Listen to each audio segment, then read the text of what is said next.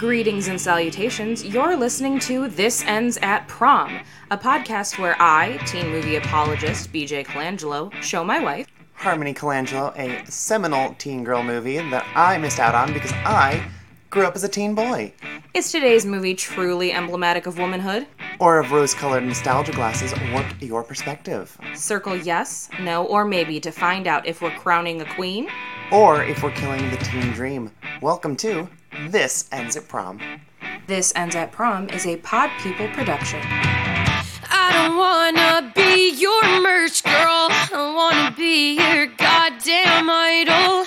And I don't wanna have to work twice as hard for the same motherfucking title. But I